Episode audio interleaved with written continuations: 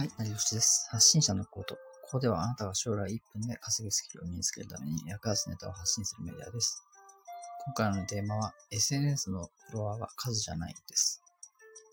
フロワーを増やすのはいいけど、数が多ければ稼げるわけじゃないってことですね。稼ぐ人はぶっちゃけ SNS 注力してなくても稼いでる人はま結構いるわけで、ネットビジネスをやるんだったら知っておくべきことかなと思います。フォロワーを増やしてマネタイズできない曲はまず見ないですよね。お客さんを増やすっていうのが大事で、表面上の数字数字っていうのはもう無意味だと知っておきましょう。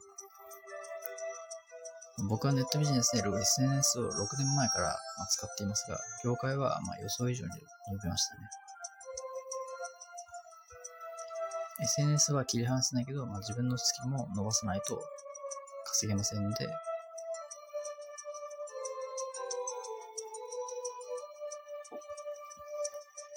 まあ、スキルの勉強と SNS の発信も学びつつ使うのはいいと思います。